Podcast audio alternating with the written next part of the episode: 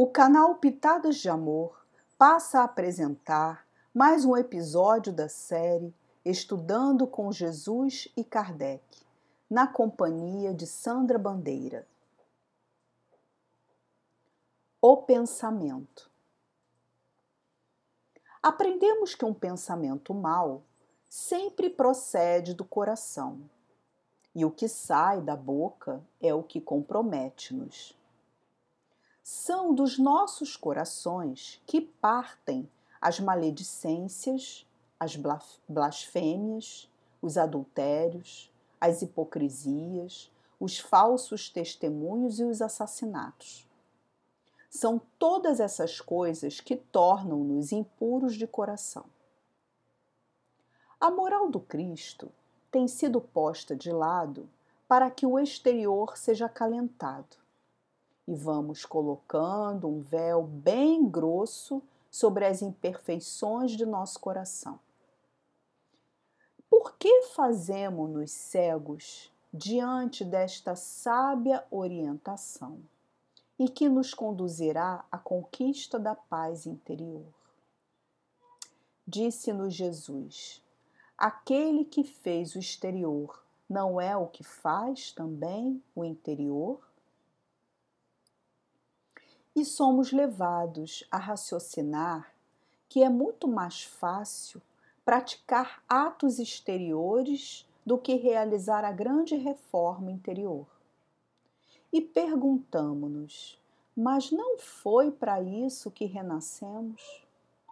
E por que estamos adiando esta tarefa?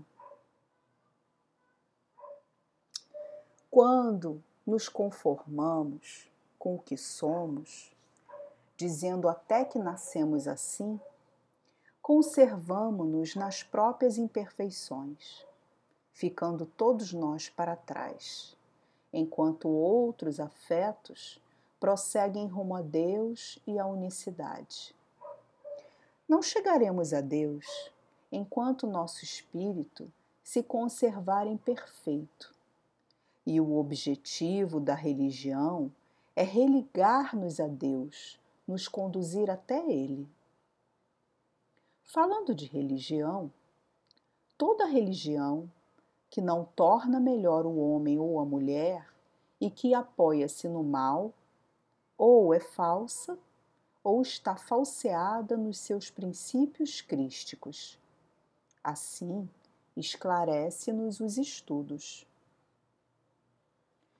Do que adianta nos frequentar nossas igrejas, templos ou espaços de prece se no nosso coração ainda moram as maledicências, os assassinatos, os adultérios, as calúnias e tudo quanto torna-nos imperfeitos por falta de boa vontade em melhorarmos?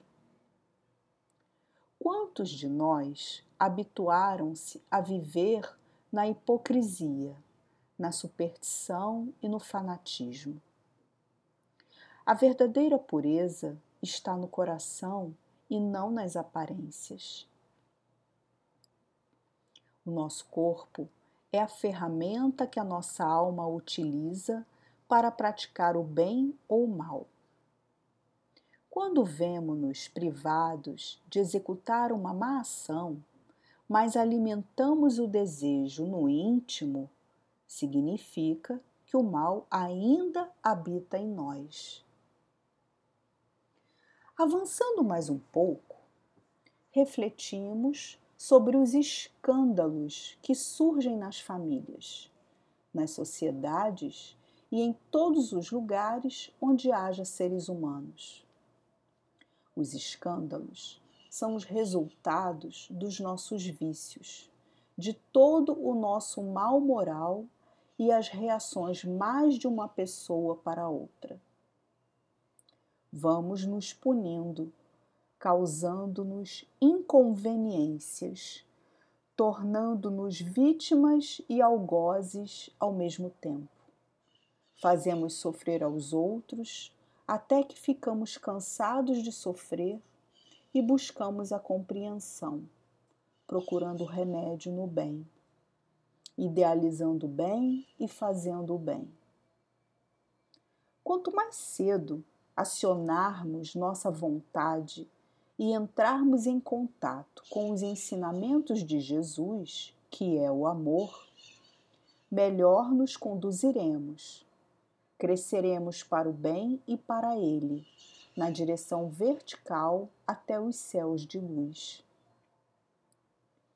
Todos nós somos os artífices de nossa própria alma, os artistas e autores das próprias cenas e histórias. Deus é justo e todos os nossos esforços no bem serão vistos. A humanidade se transformará quando passar a ser constituída de homens e mulheres de bem.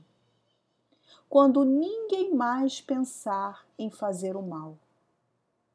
A terra caminha para a regeneração, onde o mal um dia deixará de habitá-la. Quando houvermos progredido bastante na moral elevada, nosso planeta se elevará aos mundos ditosos.